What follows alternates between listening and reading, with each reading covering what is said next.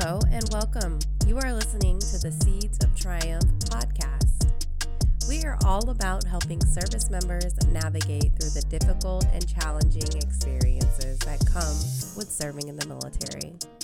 Here on Seeds of Triumph, we will discuss the good, the bad, and the ugly, as well as provide several resources, techniques, and coping mechanisms that can be used every day to instill overall toughness, wellness, and resiliency into our military force. Thank you for joining us, and I hope you enjoy what we have to provide.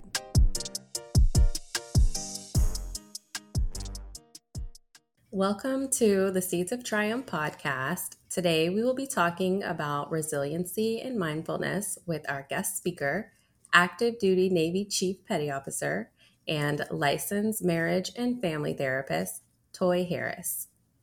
Hello. Thank you for joining us to talk about the major facets of mental health, mindfulness, and resiliency. So, before we get started, can you please tell us about yourself? Of course. Um, before I was Chief Harris, I was Toy. So, Toy Harris, um, an active duty chief in the Navy, stationed at NIOC, Hawaii, currently. Um, I'm originally from a small town called Emporia, uh, known as the speed and trap of America. Well, that's what I call it. Um, that's funny. I joined the uh, I joined the Navy because uh, in college I got pregnant and had a daughter, and I wanted to provide for her and still pursue my education. So uh, a friend of mine she took me to a DEP meeting. I met her recruiter. He convinced me that I could still go to college and I could take care of my child. And I was sold at that point and I joined and didn't look back. Um, I've had many experiences in the Navy thus far.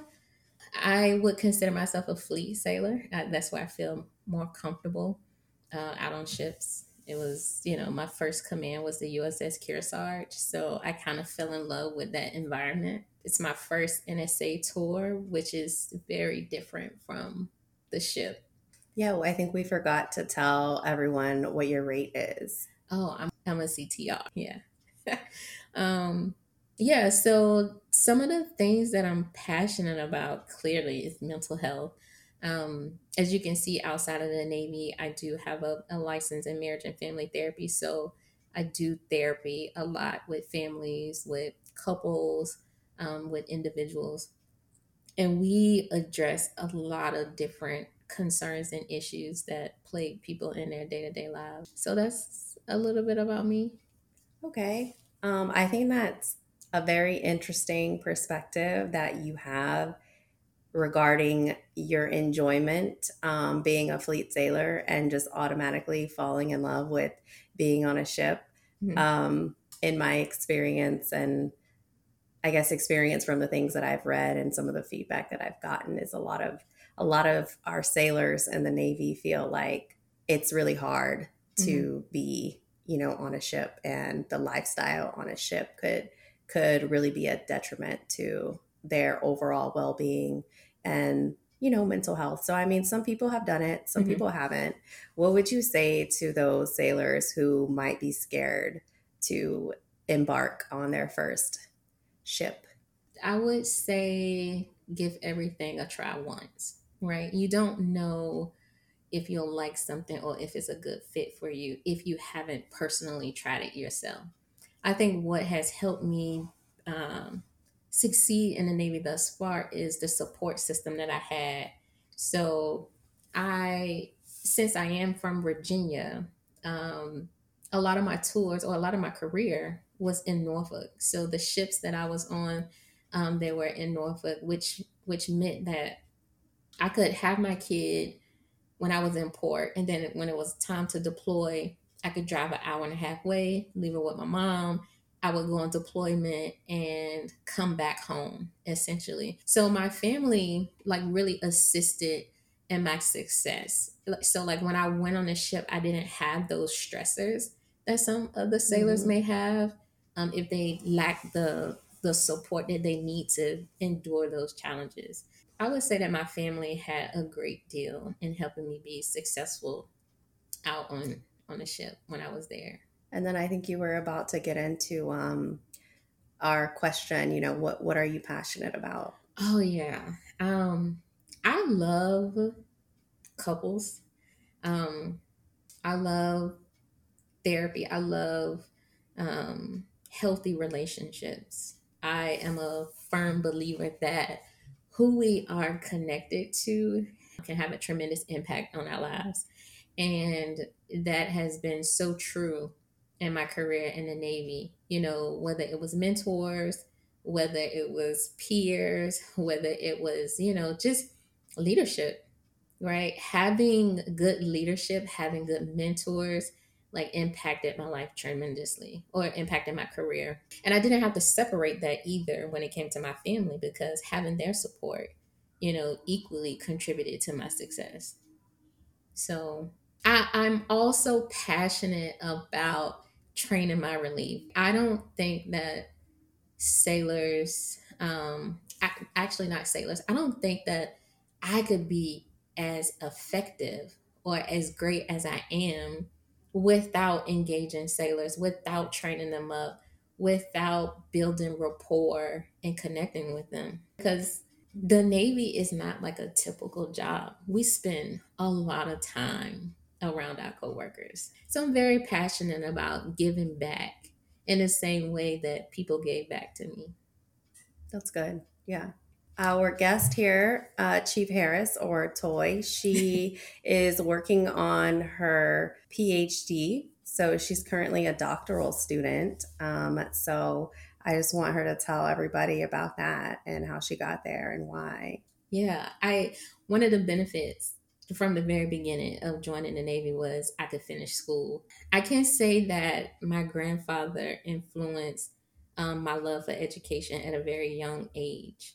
He was someone who celebrated, you know, me making A's and B's, and it was something that he looked forward to, which got me excited about pushing myself to give him something to be proud of. My father also didn't graduate graduate high school. He didn't get to finish junior high school because he had to help my grandmother take care of his his 12 siblings because he was one of the oldest. Wow. So it's it's almost a way to pay homage to the two men who impacted my life greatly.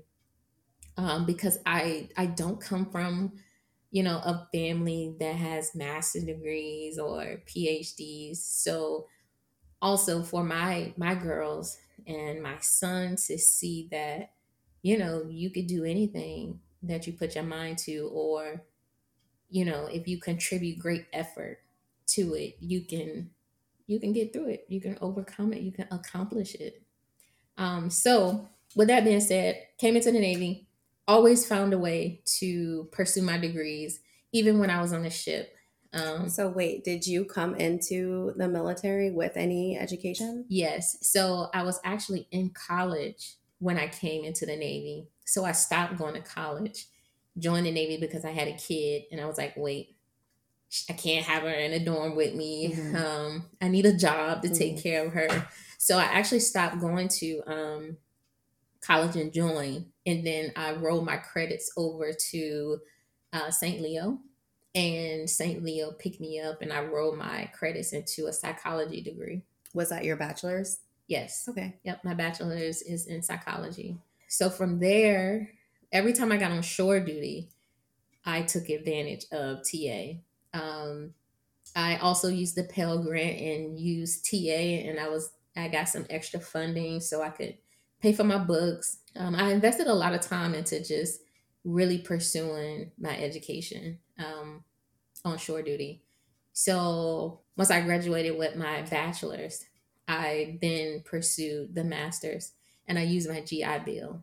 I started to use my GI Bill because around that time in the Navy, an instruction had rolled out where they had kind of started to cap TA. Mm-hmm. So I had to cut into my GI Bill, which was okay because my children have education funds set up already. So I didn't need to reserve my GI Bill for them.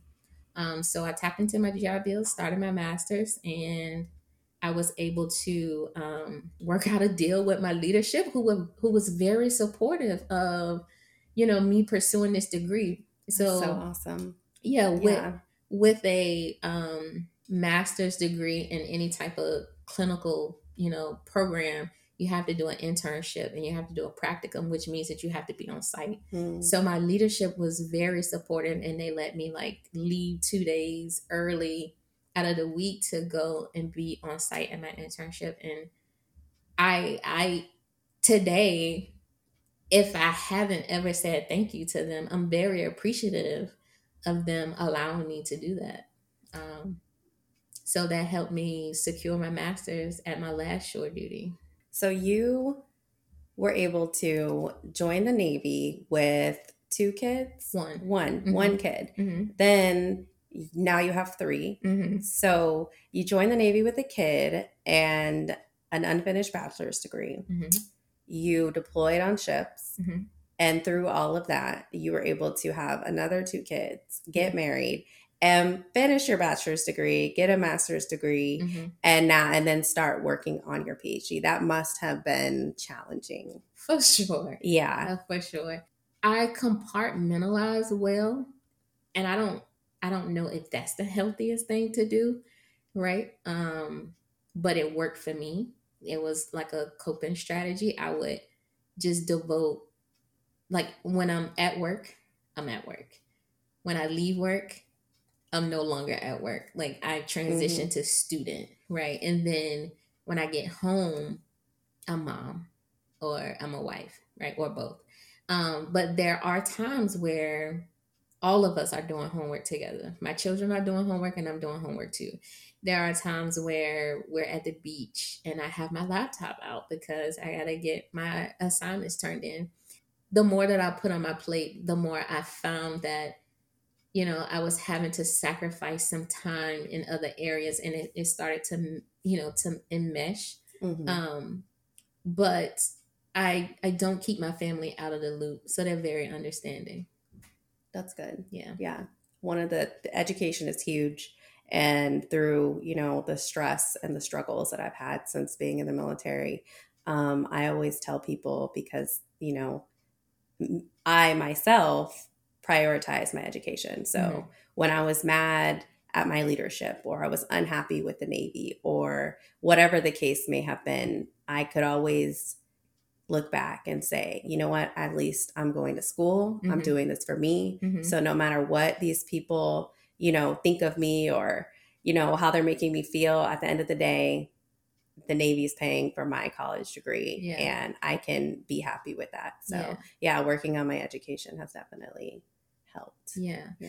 And I, I I don't think that um I probably don't talk about it as much as I should. But I don't think that people understand the gravity of what it means to have the opportunity to pursue the education. Um, again, right, my my family they don't come from a, a long line of degrees. So with that being said, I didn't have an education fund right? My mom mm-hmm. and my dad, they weren't in a position to financially support higher education. So when I came into the Navy, that is something that I wanted for myself, and I never lost sight of that. Mm-hmm. No matter what the Navy threw at me or whatever I had to go through, that part I stayed true to. Mm-hmm. Like I joined for education, I joined to be better than or capitalize on the opportunities that were not afforded mm-hmm. to my parents. Mm-hmm. Yeah. Yeah. That's awesome. All right. Yeah. Well, thanks for sharing that. Um, yeah. to not make it into an education podcast. I know, right? let's um UTA yeah. school. let's let's talk about um resiliency and and just explain, you know, what is resiliency? Um for me, it is just the ability to bounce back I, I don't think I'm naive to where I believe that everything is going to always go as planned, right? Especially in the military, we have to adjust. Um, we have to, you know, think on the fly. Um, we're put in stressful situations all the time. So I think that for me, resiliency is like if this knocked me down, if this set me back, do I have it in me to go at it again? And I also developed a mindset where I can accept no, right? But how do I get to yes? So, in short, it would just be my ability to to bounce back. Do you think that everybody is resilient or capable of resiliency? Absolutely. I do. I, and I think that um, it starts with whatever the priority is, right? Because on the outside looking in, we can be very judgmental and say, oh, you're not strong enough, you're not resilient. But I think that's unfair if we don't understand what the person want or need, right? Because yeah. Those sailors who go out on a ship and they find it very difficult or um, is is difficult to adjust and cope I don't think I hear leadership asking them, have they ever been in a place where they had to be away from their family, right. where they had to, um, you know, sleep in a berthing with right 40 people that you just never right. met. Um, there are a lot of there are a lot of things that happen on ships that are irregular. Yeah, it's like a shock factor, and yeah. I don't think I don't think people who I don't think a lot of us give ourselves grace when it comes to that. For I think sure. we're so hard on ourselves, like, you know, why am I feeling like this? You know, I'm not tough enough, but honestly, it's normal, right? Yeah. To to feel stressed or having, you know, a slower time to adjust because you've never been in that environment before. Yeah. Yeah. So yeah. I think, yeah, people, you know, everyone giving yourself grace when you're confronted with a situation that you've never been in before is just something to think about. Yeah my first deployment, my daughter, she was young. She probably was like two or three. Um, she might not even been that old, to be honest. And when I came back, she would not come to me. I was a stranger to her. And I, clearly, I'm a young, new mom. And I just, I was so taken aback. Like, girl, I'm your mom. But she had been around my mom for so long that, you know, that was like her nurturer, her her caretaker. Um, so that was an adjustment for me. And I and I think if I'm thinking about resiliency, I didn't want to give up on the Navy and I didn't quit. But what I did do was adjust. And the next time I went on deployment, we printed out pictures. Yeah. Uh, my mom printed out a picture of the ship where she could carry like this picture book around. And then she had a picture of the ship. And my mom would say, whenever she asked where her mom was, my mom would say she's on a ship, and then she always had the ship to look at, and then she had pictures of me, so she she wouldn't forget me, um, and that was helpful the second the second time around compared to the first. So I wanted to ask you, you know, we talked about the idea and the goal behind this uh, podcast, right? Which is for people to come on and share their own personal experiences with um, re- resiliency, right? Mm-hmm. Um, sharing their examples of of when they were triumphant, right, through their struggles. So the podcast is called Seeds of Triumph, and I just want you, with your experience, to um, explain, you know, how sharing these stories can benefit. Yeah. Um, so my grandma used to say this this saying that like when older people are talking, you should listen because they have wisdom, mm-hmm. right? So that's how I see mentors or um, leaders um, in the Navy. They have gone through some of these experiences, and I think that it would be foolish to not tap into it. Right. So, um, with the whole seeds and stories, I think that by people opening up and sharing their stories, it can provide hope. Other people may feel like, wow, I can relate to that. And it becomes normalized where it's like, oh, well, I'm not the only person that ever experienced mm-hmm. that. And then it just opens up the opportunity for these conversations to happen, for people to heal, um, for people to connect.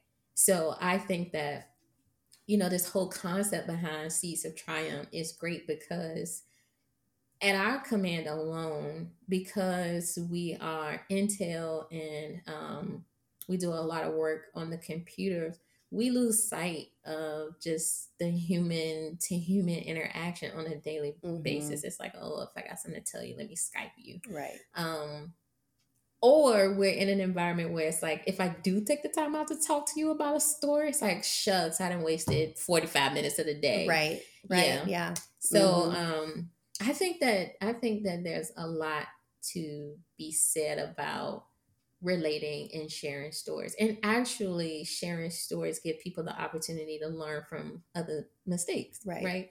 If someone is saying like hey don't do this this way and i'm like okay and they tell me about how it impacted or affected their work or their lives then i can take that in.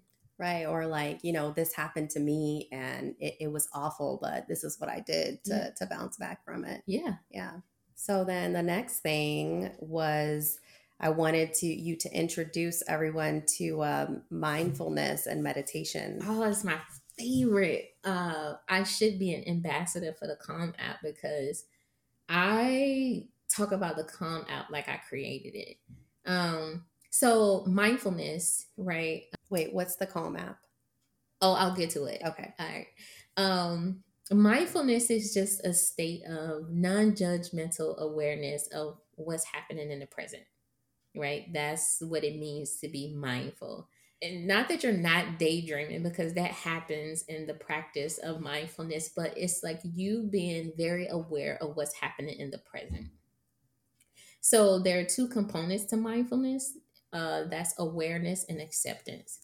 Awareness is uh, you noticing your thoughts, your feelings, any physical sensations that you're having, um, and the goal isn't to clear your mind or stop thinking, it's just to become more aware of your thoughts and your feelings.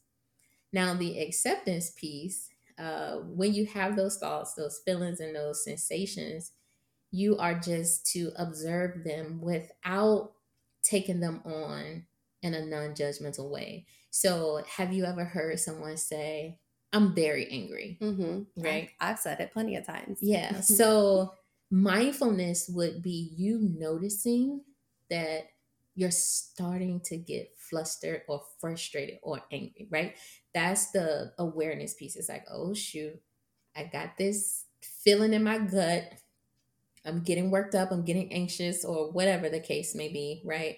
And you not associate yourself with it, but something that you just observe. So you may instead say, I am feeling angry or I am feeling frustrated because you notice it, but you're not identifying with it. Right. You're not saying, I am angry. Yeah. I'm an angry person. Because yeah. that's, that's negative. Right. Yeah. And it does something to you. Yeah. So essentially, in a nutshell, that's what mindfulness is. It's just, you know, bringing you back into the present, making you aware.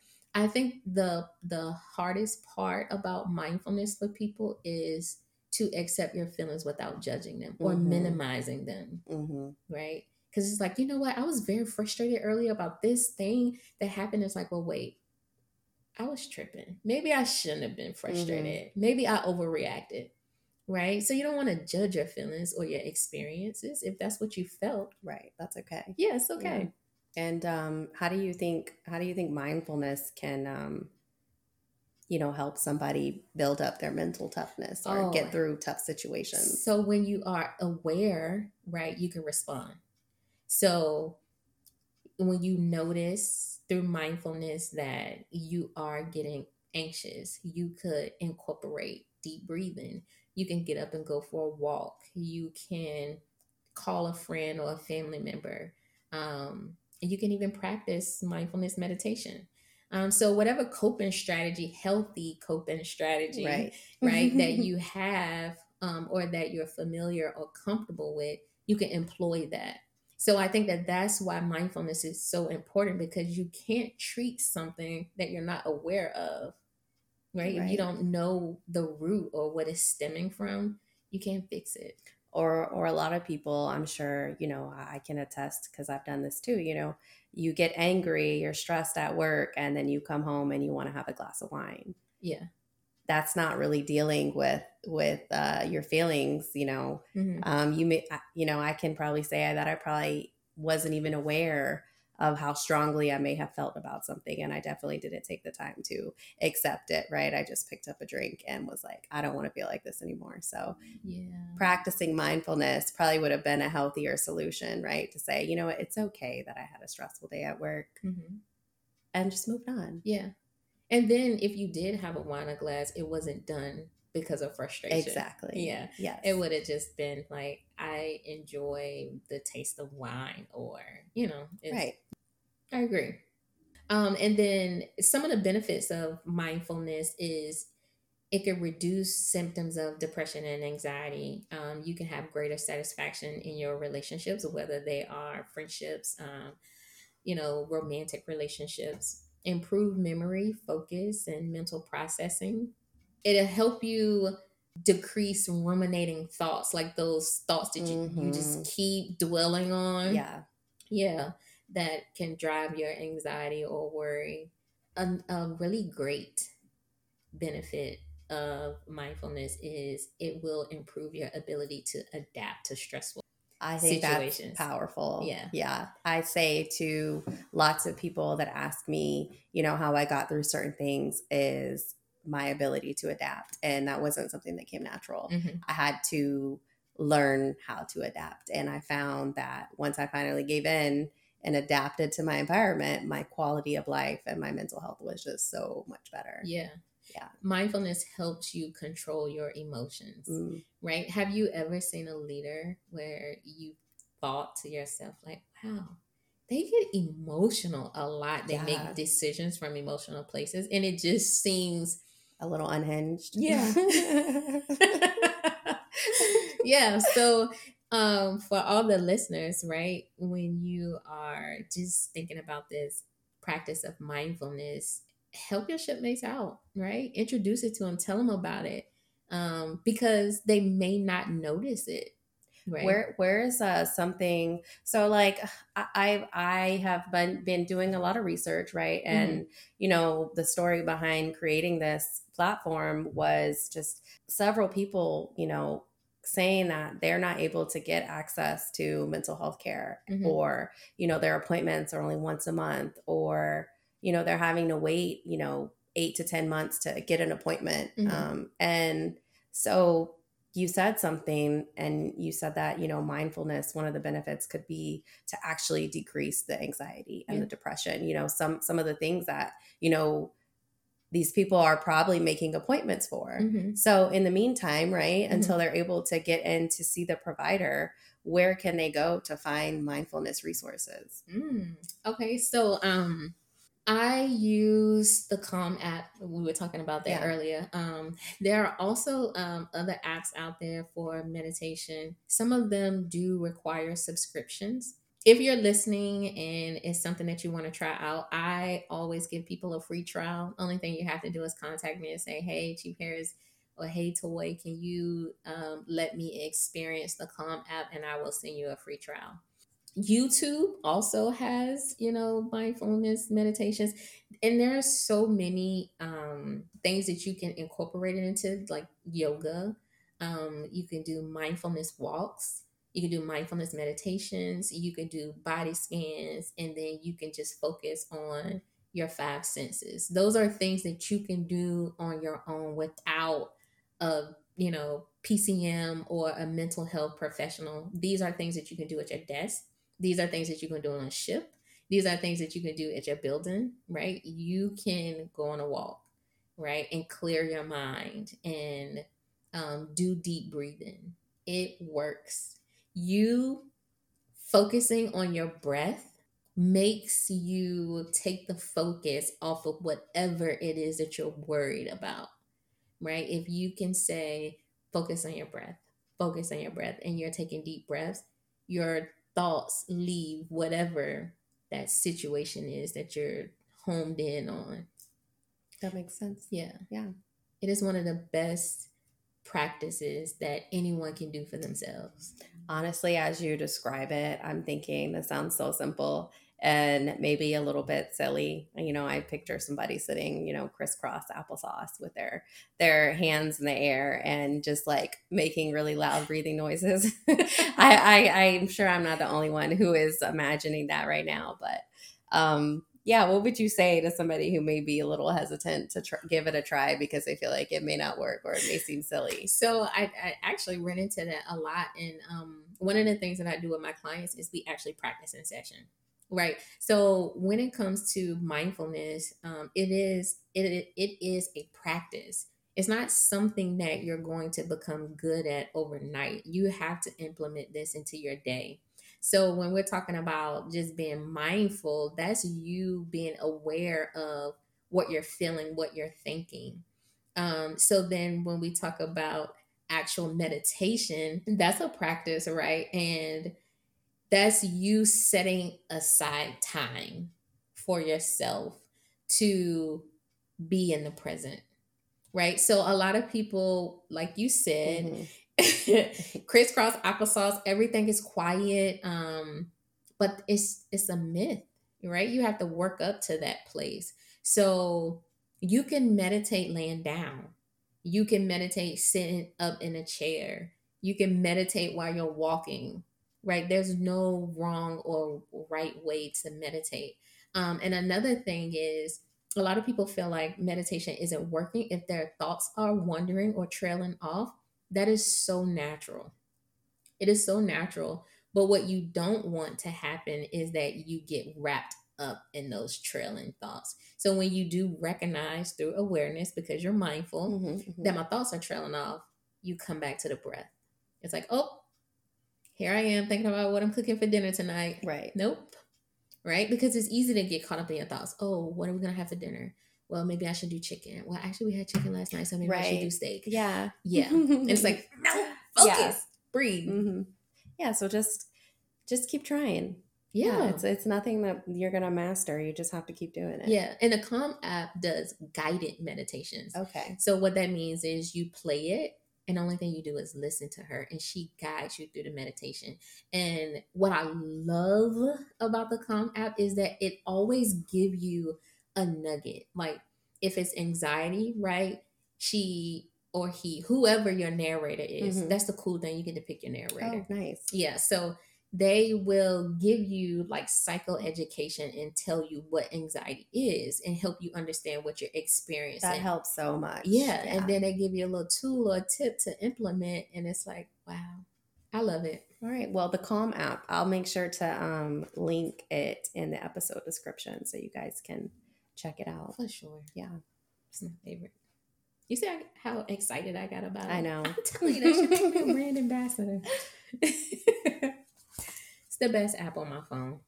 So then the next thing that I wanted to ask you, um, which I think is the most important part of this episode, is what is your seed of triumph? So, you know, we've been talking about mental health and how important it is, right? Would you believe me if I told you that once upon a time I didn't even believe in depression or anxiety or mental health? I had no clue what it was. Meaning that you never experienced those feelings or? No. Wow. Or if I did, I wasn't able to identify with it. Mm. So uh, a few years ago, I was in church and my father had a heart attack and died I watched my father take his last breaths. And clearly, that's a pretty traumatic event. Yeah. Right. So I was very caught up in being strong for my mom. Um, and maybe I was just trying to process like what I saw. I don't know. It just, I guess it happened so fast, but not really. Like I can I can run that entire day back. So that's how I know it was traumatic because it's embedded.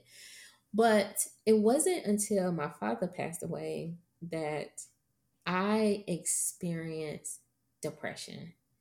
I had went into a depressive state. Um, at the time, I didn't know it, but I wouldn't talk to anyone. I isolated myself. I couldn't go around my mom or like I couldn't go home.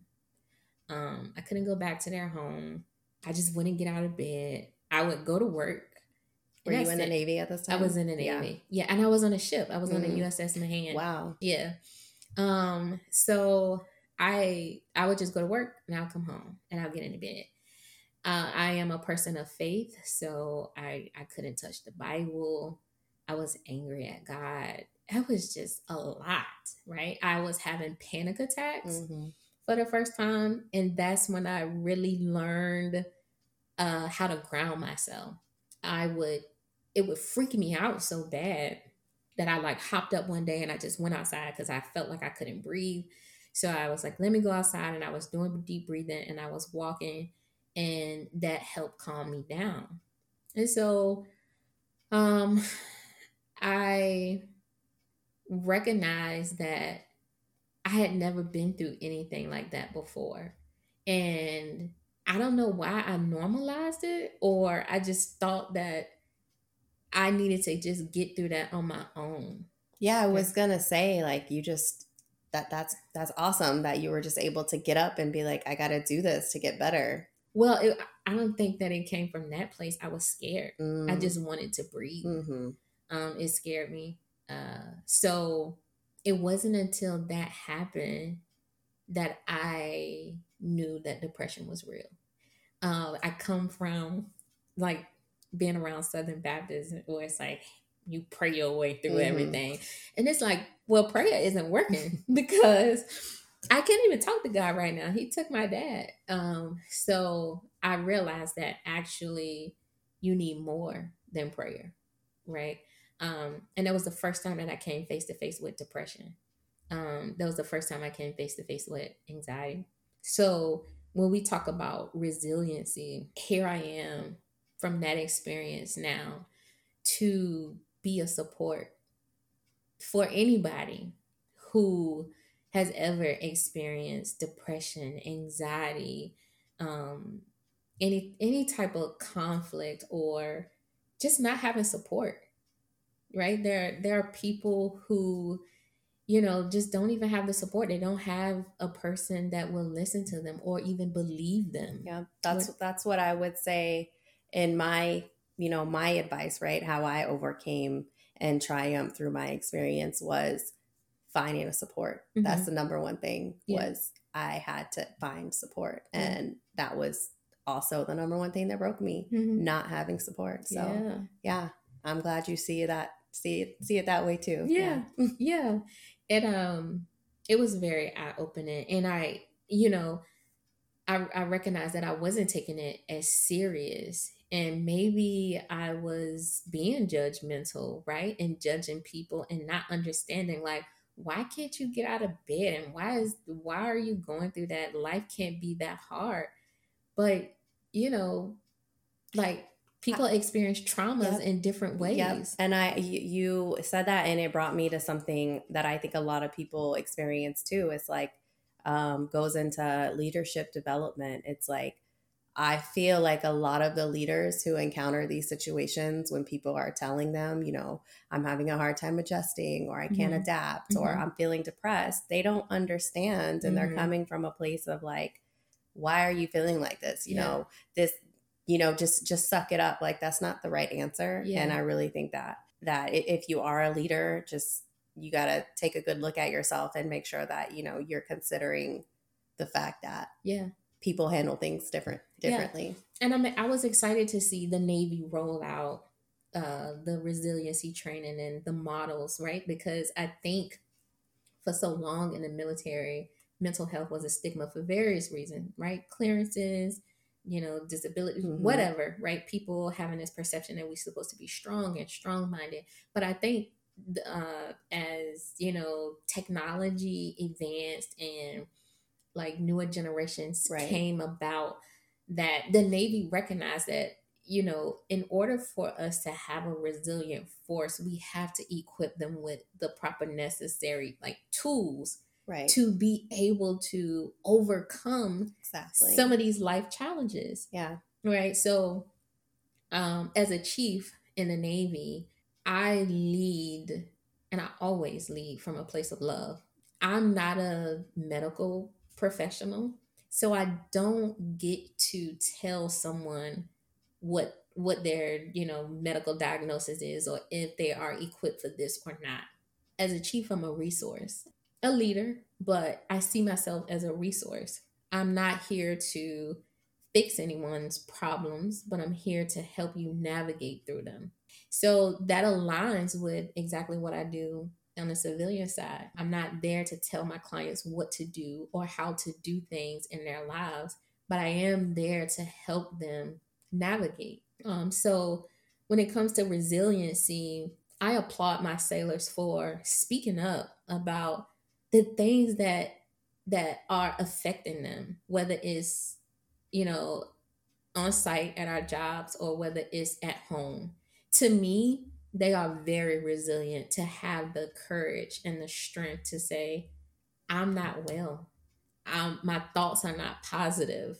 Right? I feel myself burning out right instead of just hiding it now now what would you say because i think this is really important you know from your perspective as a chief right and mm-hmm. you know you've given me lots of really good advice when dealing with certain situations so what would you say to you know people in the audience who might have brought something up to their chain of command and it was kind of brushed off to the side or even you know those that might fear bringing it up to their chain of command because they know that they yeah. might get some reprisal Oh man, see, the Navy is set up as like a no fail, like no fail hmm. in my eyes.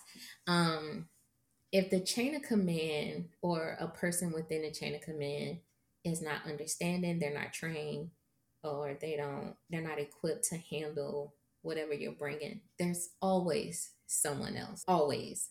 There's always a resource.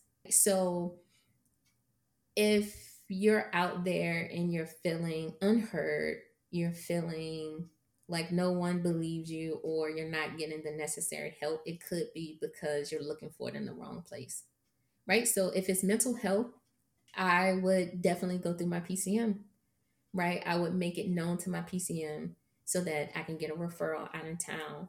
Um, there's Fleet and Family, right? Mm-hmm. There's Military One Source where you don't even have to involve your chain of command. Right the chaplains have 100% confidentiality, right? So everything is not a chain of command, you know, issue, right? So I would just say if your chain of command is not doing what you need them to do, then seek out resources elsewhere.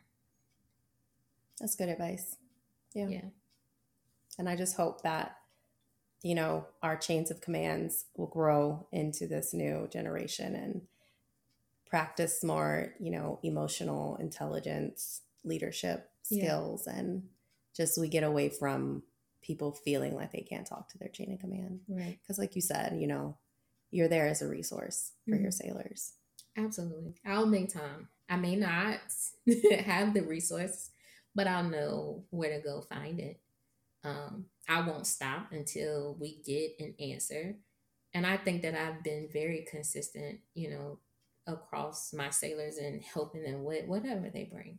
Mm-hmm. Um, because, you know, we're in the Navy 24 7 is what they say. So I know that it doesn't end when they leave work, right? If they need me after hours, I'm going to be there.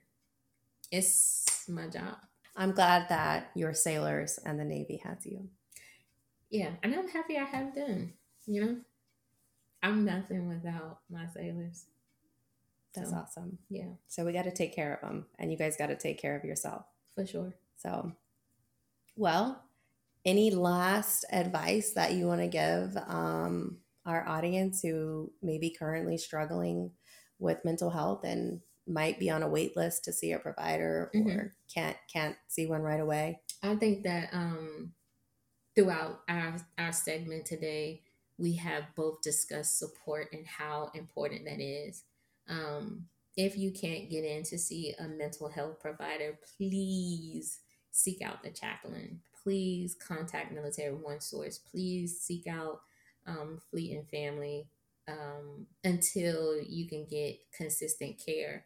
If those options are not available for whatever reason, find a buddy. Find one person that you can just lean on and vent to and drop it off, right? Um, in therapy, we encourage, we highly encourage our clients to build a support system because we only get to do therapy an hour, hour and a half max, right? So you have to have a support system to sustain you in the wee hours of the night when your therapist is, is not available or when you're on deployment, right? Um, or when you're on an island yeah. where you're so far away from your family, like who then becomes your village? Right. So I would definitely encourage everyone to find a village because having support can make all the difference. And that village can be found, you know, per se, let's say that maybe you're not close with your family or you don't have a lot of close friends or whatever the case may be, right? Mm-hmm. Maybe you enjoy running, so you join a running group, yeah. right? That can become your support system. or, sure. Yeah, if you let's see, you know, like knitting and, you know, you, you have a knitting group, you know, those Facebook people can have all those oh, groups. Oh, that's like, such a good, yeah, I'm oh, glad you brought that up. Yeah. yeah. Face you, yes. any group, any type of group, hiking, swim, yep. biking. Mm-hmm. Yeah. Yeah. Yeah. So, yeah, Facebook groups, that is a really good resource to just get connected and, you know, find your niche and find some people that are like-minded and share the same interest and yep. you know you can look to them for support and whatever it is. And now you'll always have chief harris yes. Yes and and the seeds of triumph podcast. So um, you guys have the email address in the bio. You can always reach out. Yeah so that's the end of um, our podcast today with chief harris. So we talked about resiliency and mm-hmm. mindfulness mm-hmm. and coping mechanisms and the importance of support like you said and yeah. you know just make sure that you're not stopping at your chain of command if you need help absolutely yes so with that being said thank you for coming on and sharing your experience can i say thank you for this platform of course and um allowing so many voices to be heard for our sailors and our service members. Kudos to you. This is very new, and I really hope that if it just reaches one person, mm-hmm. then then it'll be effective. So yeah. yeah, yeah, we're all in this together. Thank you for having me. Of course. The views expressed by the speaker and all guests are not those of the Department of Defense, United States Navy, or any other government agency. They are strictly those of the speakers who do not speak for any other organization or entity. The speakers are not mental health professionals and do not intend any of the content of this podcast as mental health advice. If you need professional mental health advice, please seek out your closest military or civilian mental health providers immediately.